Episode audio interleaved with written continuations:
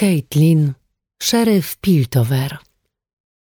Caitlyn, urodzona w bogatej rodzinie hextechowych artefaktorów, szybko poznała rozkosze życia w Piltover, ale zdecydowanie wolała spędzać czas na bardziej dzikich terenach poza miastem. Równie biegła w kontaktach z zarabiającymi na życie mieszkańcami miasta postępu, co w tropieniu jeleni w błotnistych lasach potrafiła śmiało podążać za ptakami latającymi nad dzielnicami handlowymi. Świetnie radziła sobie również podczas strzelania z powtarzalnego muszkietu ojca w oddane o 100 kroków zajęcze oczy. Jednak największymi atutami Caitlyn były jej inteligencja i chęć uczenia się od rodziców, którzy ugruntowali jej rozumienie dobra i zła. Mimo że zdolności inżynieryjne rodziny zapewniły bogactwo jej członkom, matka przyszłej szeryf zawsze przestrzegała przed pokusami Piltover i pozłacanymi obietnicami potrafiącymi sprawić, że nawet najbardziej szlachetne serce skamienieje. Na początku Caitlyn nie zwracała na to uwagi. Dla niej Piltover było miejscem piękna i porządku, które doceniała po każdej podróży w dzicz. Wszystko to zmieniło się kilka lat później w trakcie pewnego dnia postępu. Caitlyn wróciła, ale tym razem zastała swój dom splądrowany i pusty.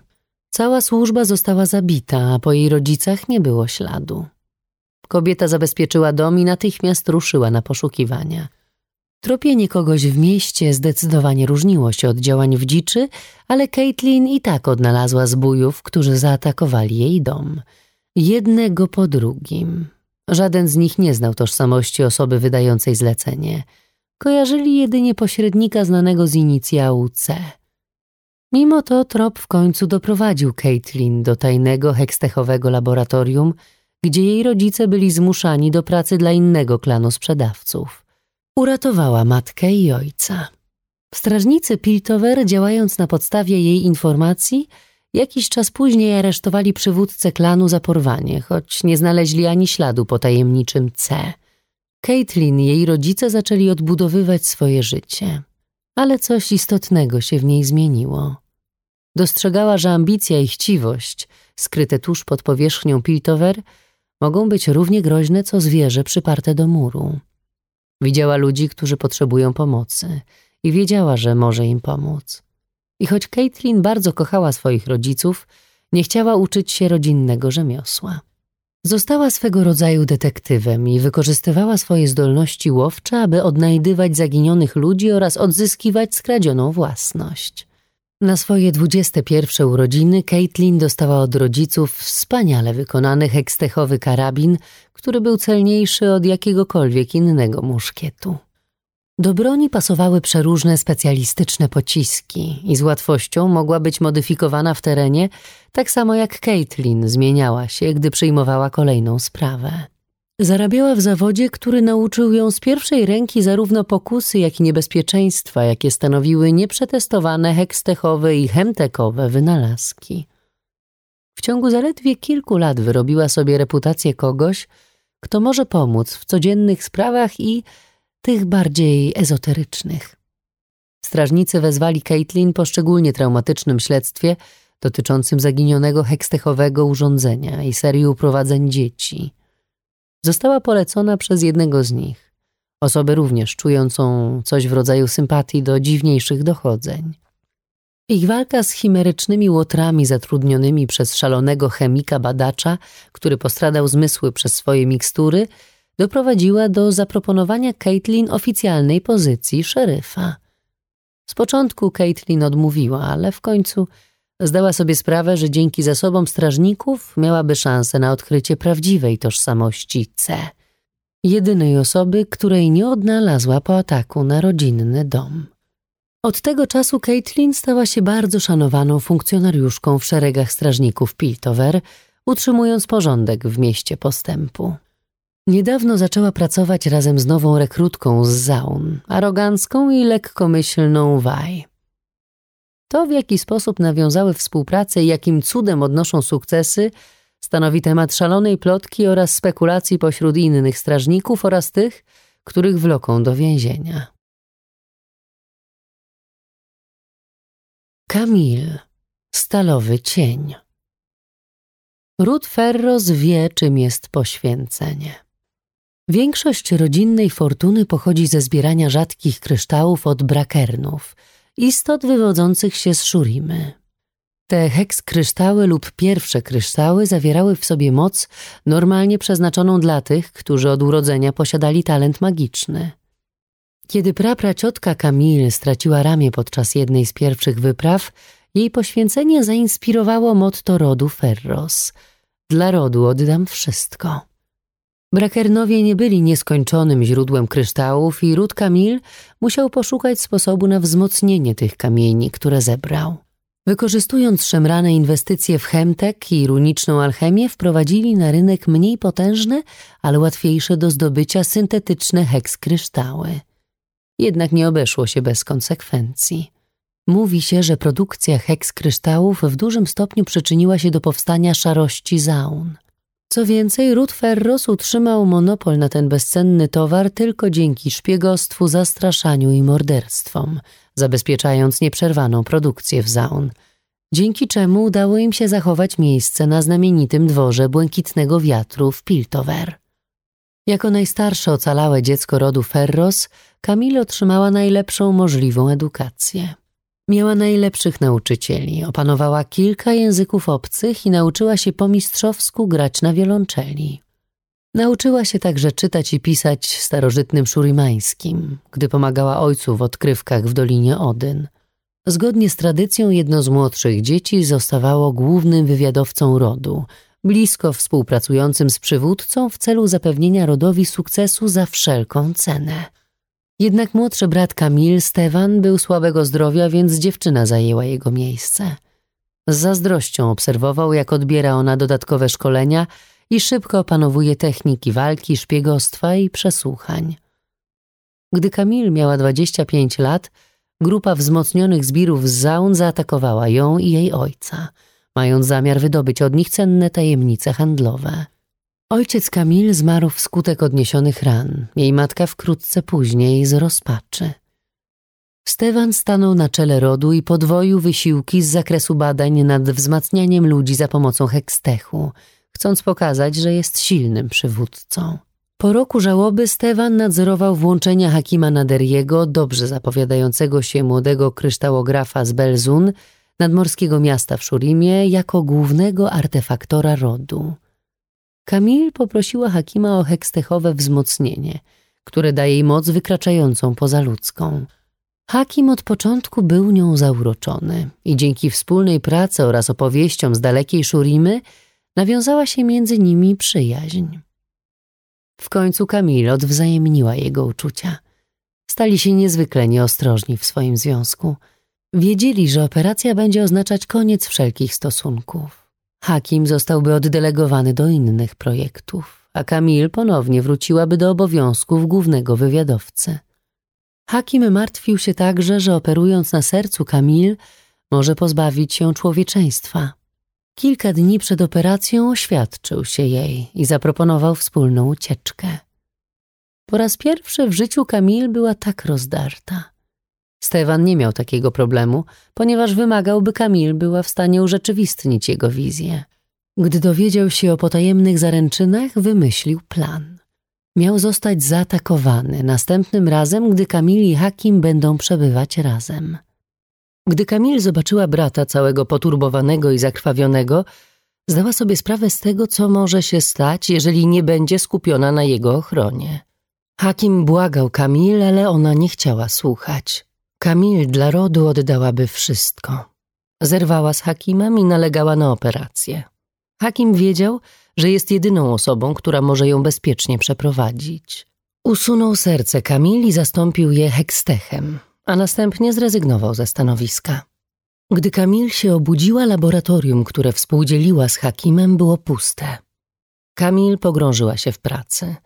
Dodała kolejne modyfikacje, takie jak zaostrzone nogi, elastyczne biodra oraz inne mniejsze heks wzmocnienia, przez co niektórzy zastanawiali się, ile pozostało w niej z kobiety. Gdy ród Ferros rósł w siłę, misje wypełniane przez Camille dla brata stawały się coraz bardziej mroczne i zabójcze. Dzięki hextechowemu sercu nie starzała się, ale czas nie był tak łaskawy dla jej brata. Mimo słabego ciała, Stefan nadal był przywódcą rodu. W końcu Camille przejrzała machinacje brata i zdała sobie sprawę, że nie miały już służyć dobru rodu. W tym momencie pozbyła się ostatnich sentymentów, jakie do niego czuła. Po umieszczeniu swojej ulubionej bratanicy na stanowisku przywódcy, Camille prowadzi publiczne interesy swego rodu, a także wszystkie szemrane operacje. Zajmując się rozwiązywaniem trudności, Camille całkowicie przyjęła swoją nadludzką transformację oraz sprawny osąd, który zdobyła w jej wyniku. Jednak dziwny lament w jej hextechowym sercu może zwiastować kłopoty.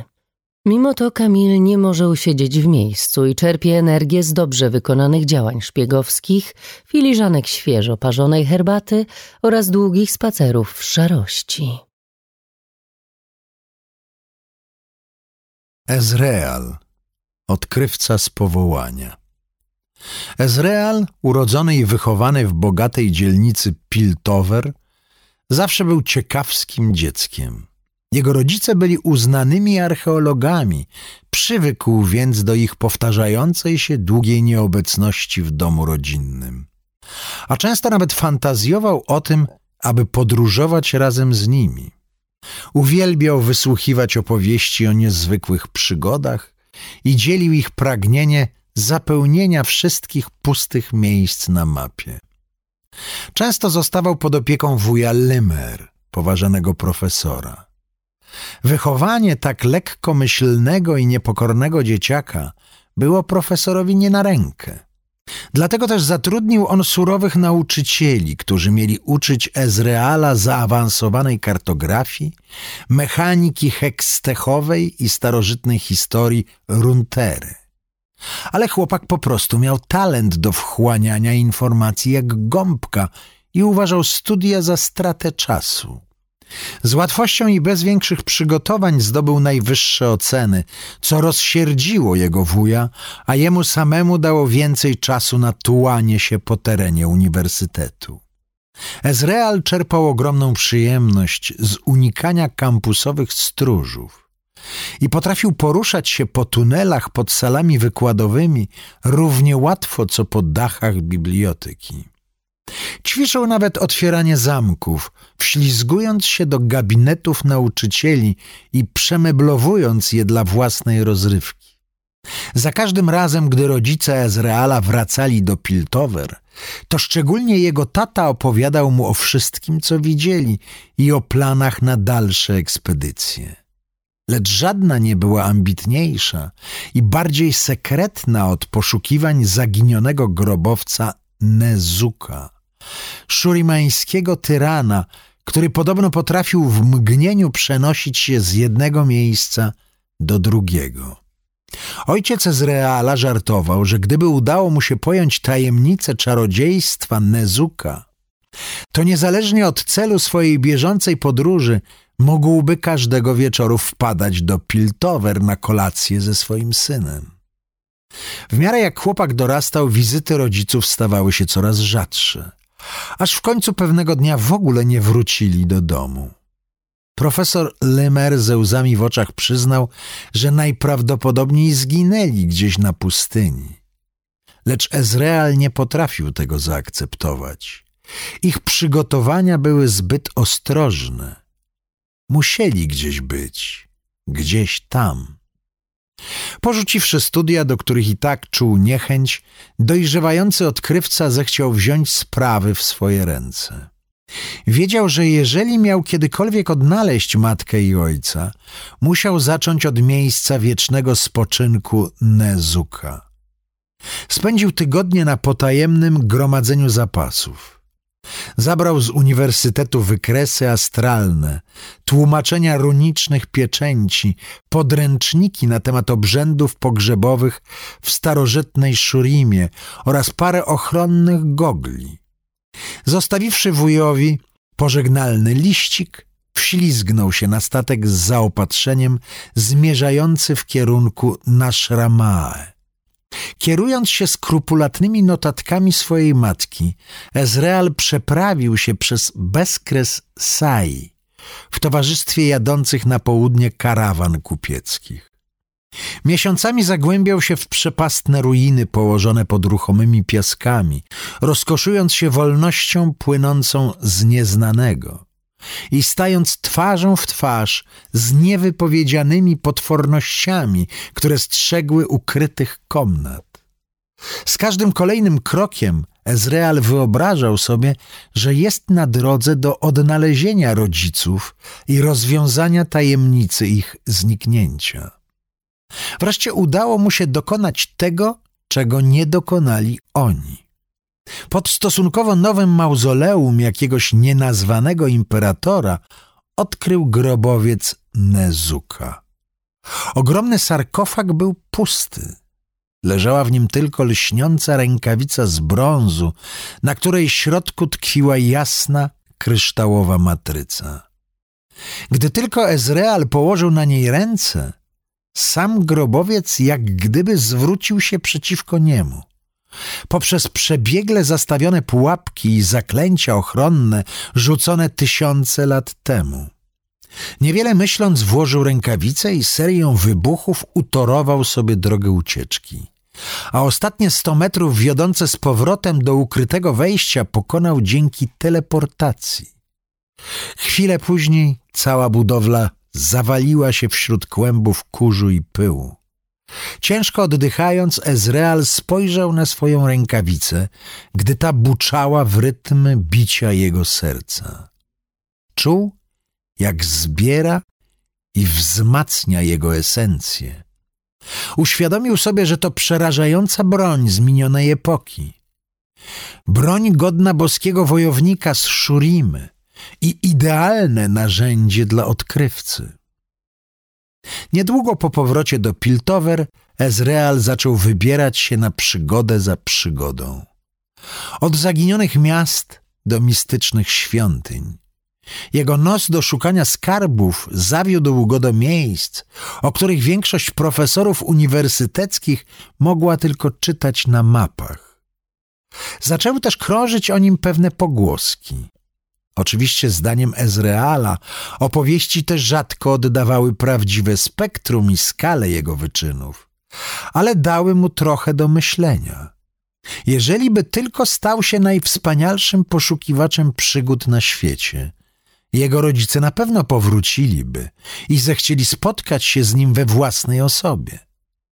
Od niespokojnych granic Noksusu i Demacji, po mętne czeluści Zaun i zamarzniętą puszczę Freljordu, Ezreal goni za sławą i chwałą, odkrywając dawno zaginione artefakty i rozwiązując zagadki historii.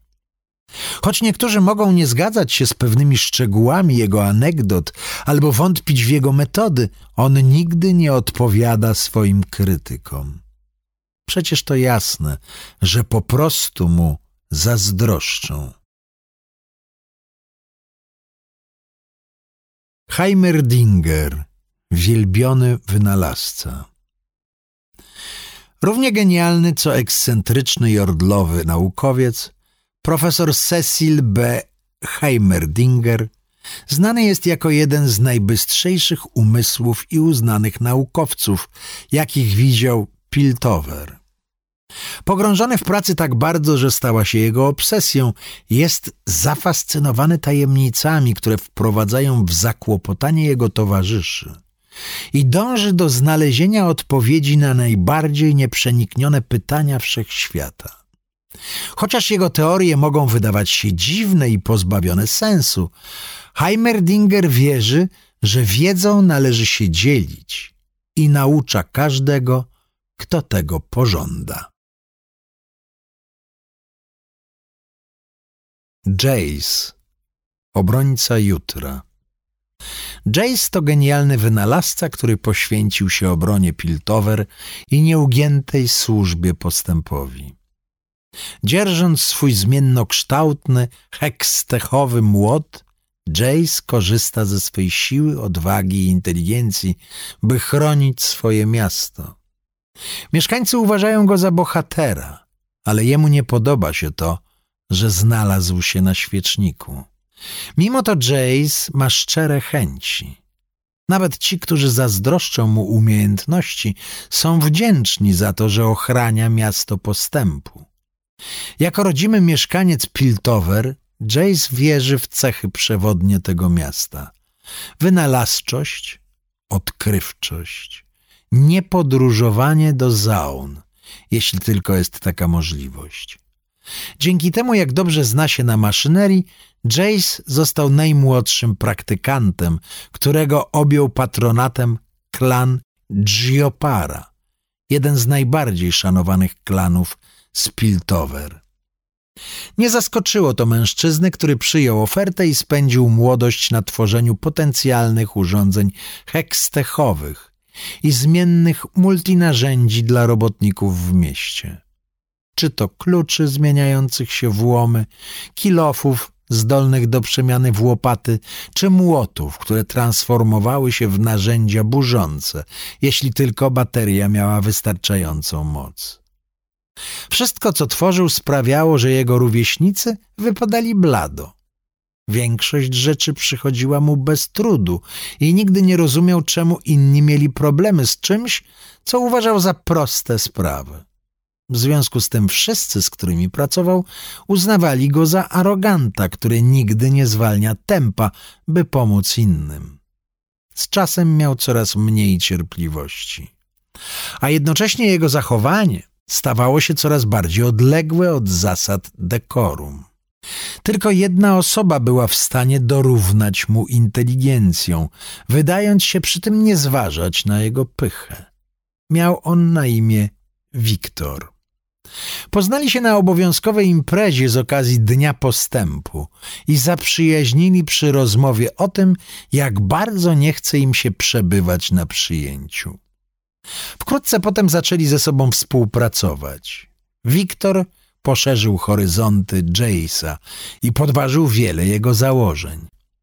Ten drugi chciał ulepszać ludzkość za pomocą wszechstronnej technologii, a ten pierwszy rozwiązać problemy, które ją trapiły, takie jak słabość powłoki cielesnej czy nielogiczne uprzedzenia. Ciągle kłócili się ze sobą, ale nigdy nie poruszali spraw osobistych. Chociaż mieli różne metody, wiedzieli, że mają wspólny cel. Ponadto poddani byli ostracyzmowi kolegów. Viktor z powodu niekonwencjonalnego podejścia, a Jayce przez swoją postawę. Razem stworzyli mechaniczny kombinezon dla pracowników portowych w Piltover. Taki, który był dość wytrzymały, by zwiększyć siłę użytkownika, a jednocześnie dość lekki, by ten nie zatonął od razu, jeśli wpadnie do wody. Jednakże znaleźli się w impasie, gdy projekt następnej wersji kombinezonu autorstwa Viktora zakładał implant chemtechowy, który zwiększyłby 10-krotnie siłę pracownika, usuwając przy tym zmęczenie i nie pozwalając na wpadnięcie w panikę czy lekceważenie poleceń zwierzchników. Viktor uznał to za wspaniały sposób na uniknięcie wypadków przy pracy. Lecz Jayce stwierdził, że to niemoralne podejście do wolnej woli. Naukowcy niemal wszczęli bójkę z powodu tego projektu. W końcu Jayce ostrzegł Akademię przed wynalazkiem Viktora i ten drugi został pozbawiony wsparcia i poddany ostatecznemu ostracyzmowi. Viktor był dla Jayce'a niemal przyjacielem. Po ich kłótni ten drugi wrócił do pracy w samotności. Stał się jeszcze bardziej odizolowany. Miał jeszcze mniej cierpliwości dla innych. Gdy pracował w odosobnieniu, odkrywcy klanu Dziopara znaleźli niebieski kryształ, ukryty pod piaskami pustyni Shurimy. Chociaż Jayce zgłosił się do prac nad nim, konkretnie zasugerował, że inni badacze klanu nie są na tyle inteligentni, by osiągnąć jakiekolwiek rezultaty. Jego brak taktu sprawił, że Dziopara przekazali artefakt innym naukowcom. Po wielu miesiącach prac doszli oni do wniosku, że kryształ był bezwartościowy. To wyssany z mocy głaz.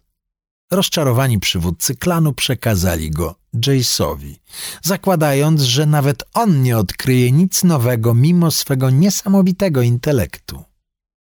Coś w krysztale przemawiało do Jayce'a. Nawet więcej, śpiewało do niego. Z jakiegoś powodu był przekonany, że szurimański klejnot wciąż kryje w sobie tajemnicę. Spędził całe miesiące testując kryształ.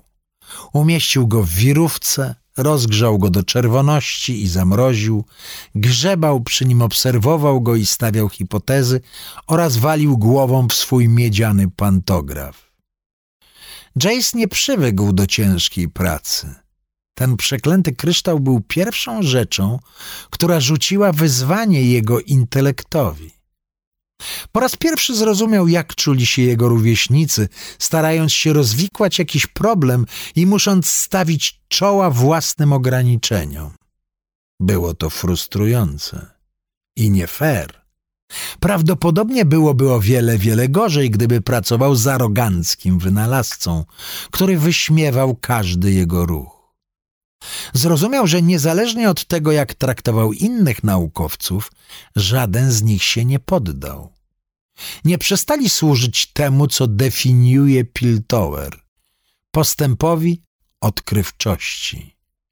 Jayce uznał, że skoro oni się nie poddali, to i on nie może tego zrobić. Może też postara się być milszym. Może.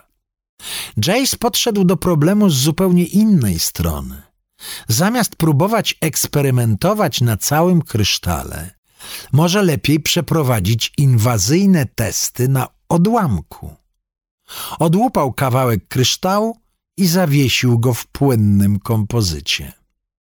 Gdy puścił przez niego galwaniczny prąd, bębenki Jayce'a niemal pękły, ogłuszone barytonowym głosem wydobywającym się z odłamka. Zaczęło emanować z niego ciepło i blask tak jasny, że niemal oślepiający. Było to nieoczekiwane, potencjalnie niebezpieczne, ale był to jakiś postęp.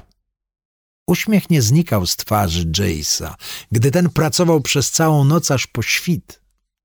Następnego dnia w jego domu pojawił się dawny przyjaciel Viktor. Ten odkrył przejaw mocy kryształowego odłamku i miał dla niego prostą propozycję. Od czasu wygnania go przez społeczność naukową Piltover, Viktor pracował nad tajnym projektem w Zaun. W końcu zrozumiał, jak ziścić swe marzenie, jak pozbyć się chorób, głodu i nienawiści. Jeśli Jayce do niego dołączy, osiągną razem więcej niż ktokolwiek z Piltover czy Zaun. Ocalą ludzkość przed samą sobą. Jayce słyszał już taki monolog od Viktora. Nigdy nie podobało mu się, dokąd prowadził jego tok myślenia. Viktor twierdził, że do swojej wielkiej ewolucji potrzebuje tylko jednej rzeczy. Źródła mocy, takiego jak kryształ Jayce'a. Ten nie zgodził się, twierdząc, że tak naprawdę Viktorowi potrzebny jest kompas moralny. Viktor, rozdrażniony obcesowym podejściem Jayce'a, rzucił się na niego, odebrał mu kryształ i uderzył go, pozbawiając przytomności. Kiedy Jayce obudził się kilka godzin później, zauważył, że choć szurimański kryształ znikł, Viktor nie dostrzegł mniejszego odłamka. Wiedział, że cokolwiek planuje dawny przyjaciel, to musi zbliżać się do ukończenia projektu, skoro podjął tak drastyczne środki. Nie wiedział, jak ma wyglądać wielka ewolucja Viktora, ale podejrzewał, że nie ma w niej miejsca na wolną wolę. Nie tracąc ani chwili, wziął odłamek i zainstalował go w ogromnym, zmiennokształtnym młocie, narzędziu do wyburzania, które porzucił jakiś czas temu z powodu braku odpowiedniego źródła zasilania. Nie wiedział, gdzie wybrał się Viktor, ale czuł, jak hextechowy młot wibruje, przyciągając go nie na północ, południe, wschód lub zachód, lecz w dół, ku podziemnemu miastu Zaun. Odłamek pragnął złączyć się z kryształem, od którego go odłupano, doprowadził więc Jayce'a do magazynu głęboko pod ziemią. W tym ogromnym budynku odkrył coś przerażającego. Dziesiątki zwłok z otwartymi czaszkami, z których wyjęto mózgi i przełożono je do nieruchomych, metalowych żołnierzy, podłączonych do pulsującego teraz kryształu. To był pierwszy krok w wielkiej ewolucji Wiktora. Jayce zbliżał się coraz bardziej niepewnym krokiem. Nie zawsze zgadzali się z Wiktorem, ale to było coś zupełnie nowego. Pierwszy raz pomyślał, że być może będzie musiał zabić dawnego przyjaciela. Zawołał Wiktora, wzdrygając się, gdy armia robotów stanęła na baczność. Jayce poprosił go, by się rozejrzał i dojrzał, co robi. Czymkolwiek była jego ewolucja, nie stanowiła postępu, o który walczyli za młodu. Przeprosił nawet ku zdziwieniu Wiktora za zachowanie się jak palant. Wiktor westchnął. Jego odpowiedzią były dwa krótkie słowa. Zabić go. Automaty ruszyły ku Jayce'owi, uwalniając się z kabli łączących je z kryształem i wzbudzając w nim nową emocję, panikę. Mocno chwycił młot, zdając sobie sprawę, że nigdy wcześniej go nie używał. Kiedy pierwszy golem znalazł się w zasięgu, wziął zamach z całej siły, czując jak energia odłamka przepełnia jego mięśnie, przyspieszając ruch broni. Jayce zaczął się bać, że młot wyleci mu z rąk.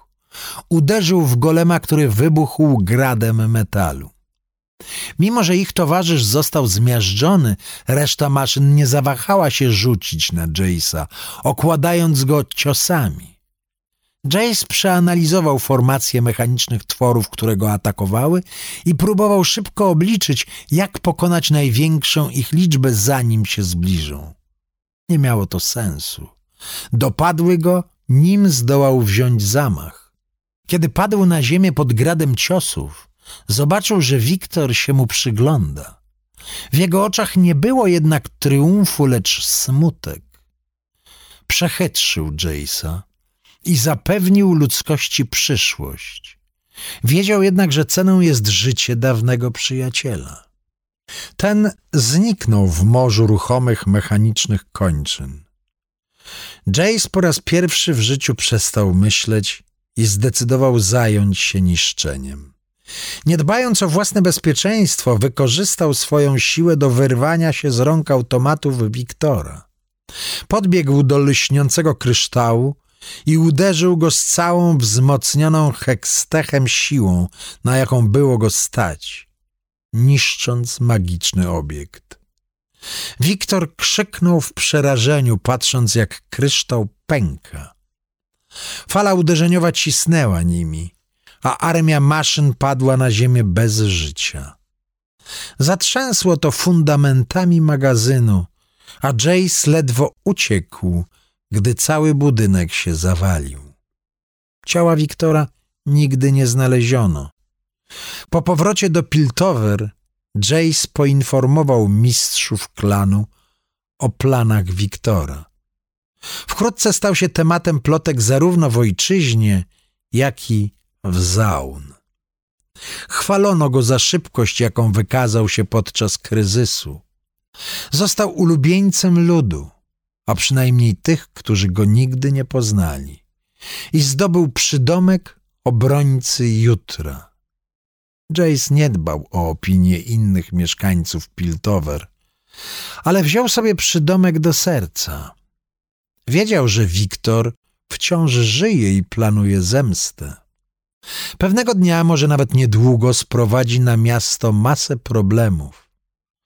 Ale Jayce będzie gotów. Orianna, mechaniczna baletnica. Warsztat uznanego artefaktora Corina Revecka mieścił się pośród eklektycznych witryn sklepów w Piltover. Misterne, mosiężne wzory autorstwa Corina, słynącego z kunsztu w tworzeniu sztucznych kończyn, sprawiały, że jego protezy zapierały dech w piersiach i często były lepsze od zastępowanych przez nie części ciała. Jego córka Orianna była również jego czeladniczką. Dzięki przyjaznemu nastawieniu i wrodzonej ciekawości idealnie nadawała się do zarządzania sklepem i wyrosła na zdolną rzemieślniczkę. Orianna miała duszę awanturniczki, ale ojciec w obawie o jej bezpieczeństwo nigdy nie pozwalał jej zapuszczać się nigdzie dalej. Zamiast tego zabierał ją do teatru, gdzie tancerze skacząc i wykonując piruety opowiadali historie o dalekich krainach. Orianna marzyła o odwiedzeniu tych dziwnych i cudownych miejsc i zawsze szybko pędziła do domu, żeby budować własnych nakręcanych tancerzy. Do sklepu dotarły wieści o katastrofie w mieście pod miastem Zaun. Wybuch rozerwał rurę z chemikaliami, a ta zaczęła wypluwać chmury trującego gazu. Orianna nalegała, żeby razem pomogli ofiarom, ale Corin stanowczo jej tego zabronił. Zaun było zbyt niebezpieczne. Orianna wzięła zatem tyle narzędzi, ile zdołała unieść, wykradła się w noc i zjechała heksydrauliczną windą w dół. Obraz zniszczenia był przytłaczający. Ulice wciąż były jednym wielkim gruzowiskiem, a zaunici przedzierali się przez toksyczną mgłę, zakrywając twarze nasączonymi olejem szmatami. Noc w noc Orianna naprawiała respiratory i zakładała ezofiltry. Oddała nawet własną maskę dziecku, które ledwo oddychało. Jej ojciec był wściekły, lecz niedługo po powrocie do domu Orianna poważnie podupadła na zdrowiu.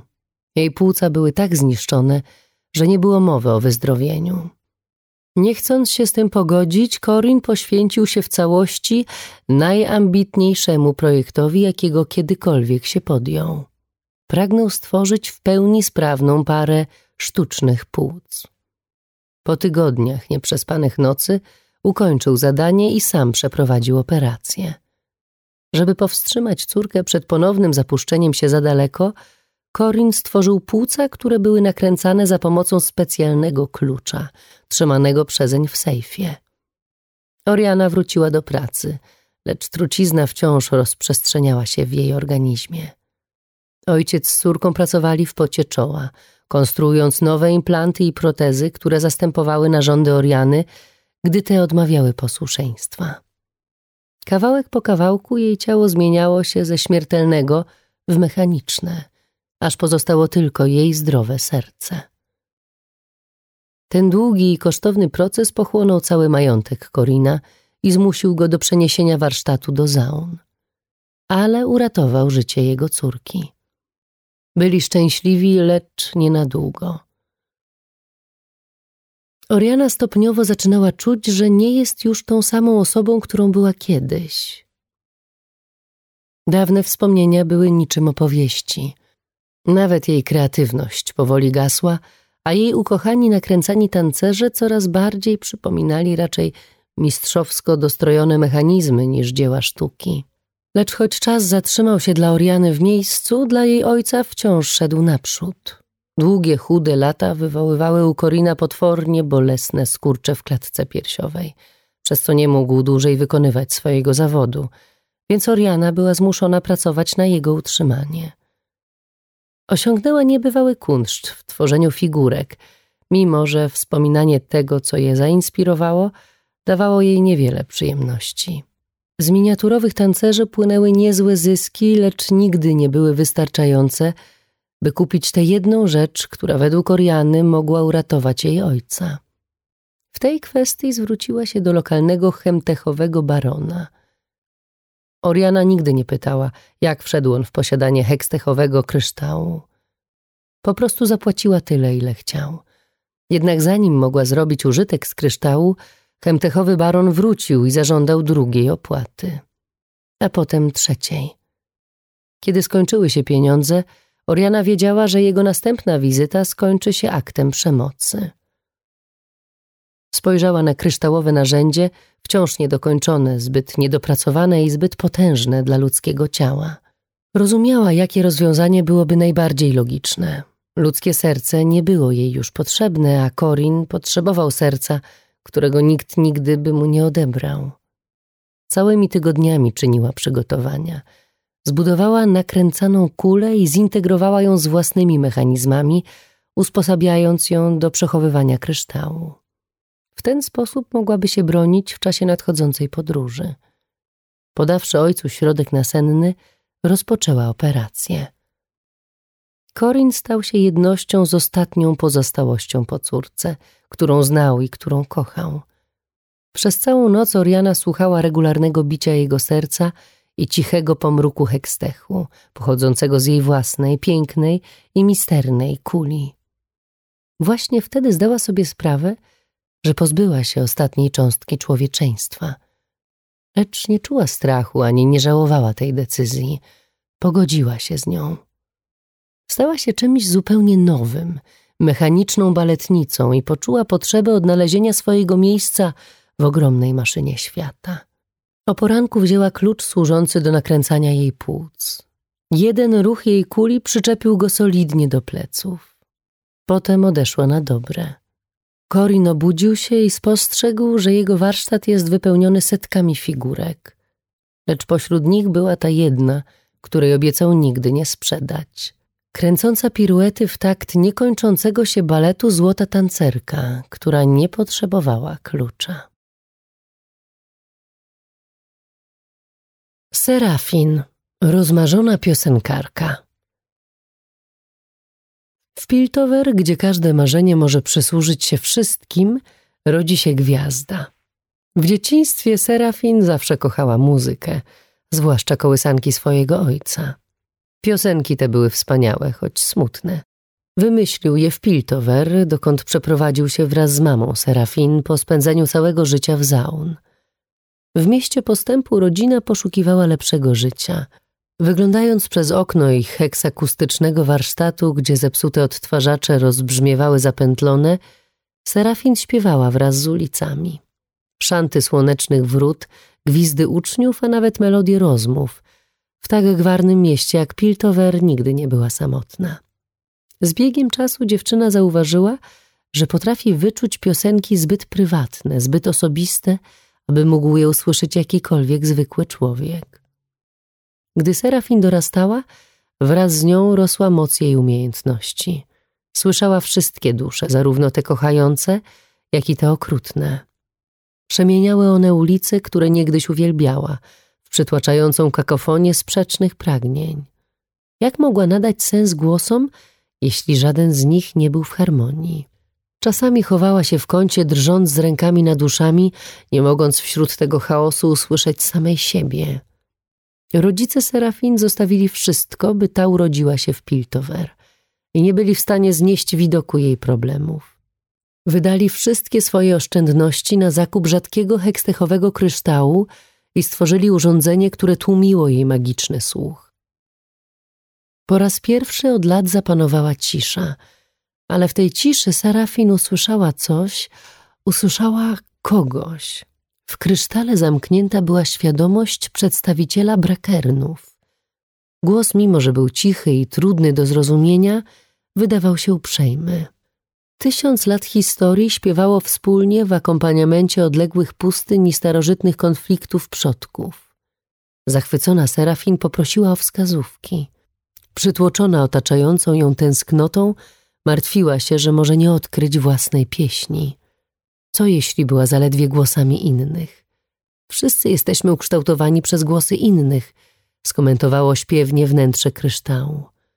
I powoli nauczyła się radzić sobie z hałasem.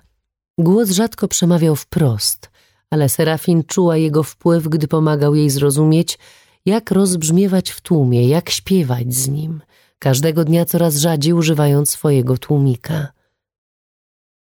Gdy po raz pierwszy wystąpiła przed publicznością, by przetestować swoje umiejętności, żadne słowa nie były w stanie opisać jej zestresowania. Ale ona nadal śpiewała, a tłumy pęczniały. Wkrótce fani Serafin wypełniali największe lokale w Piltover.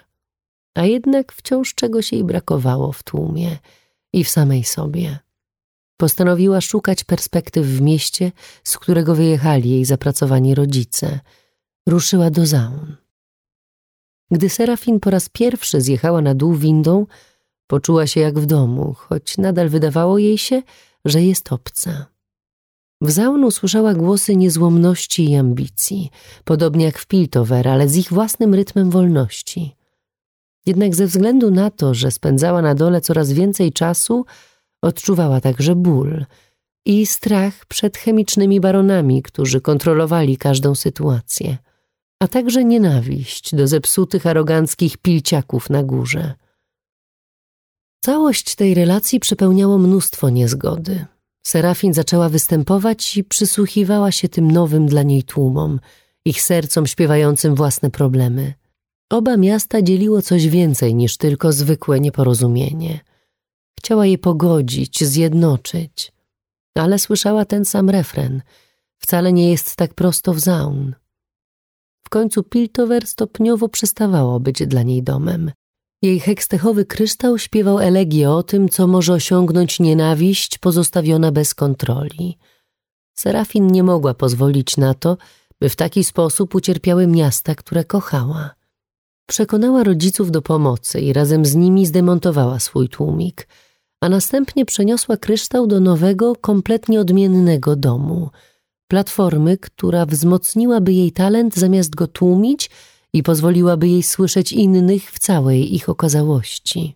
Serafin miała nadzieję, że pośród nich znajdzie się także głos kryształu. Zjechała tą platformą w dół jak po swego rodzaju scenie, wychodząc na antresolę między Piltover a Zaun. Gdy tłumy się zebrały, a światła olśniły, usłyszała obywateli z obu światów, zmieszanych ze sobą, by jej posłuchać. To była nowa piosenka.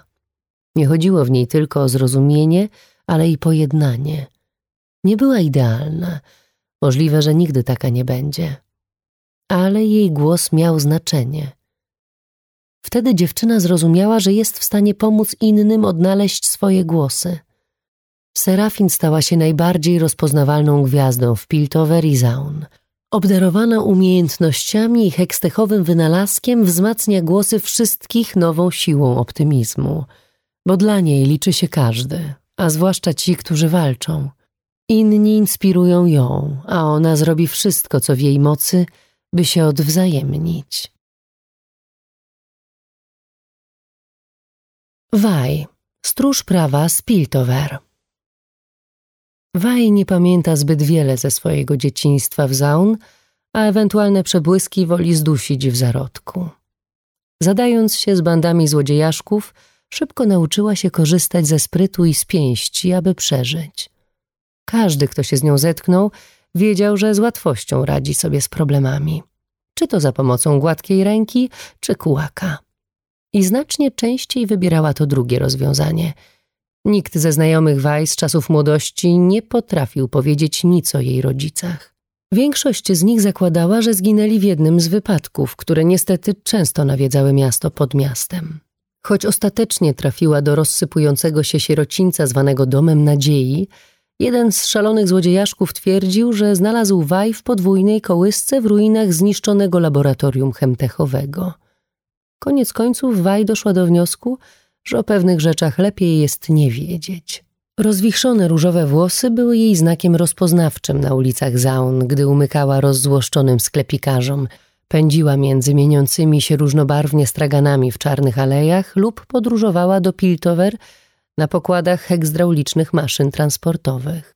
Tam, gdzie pojawiała się okazja zarobku lub możliwość przeprowadzenia zyskownego przekrętu, była Vi, choć nigdy nie okradała tych, którzy nie mogli sobie pozwolić na straty.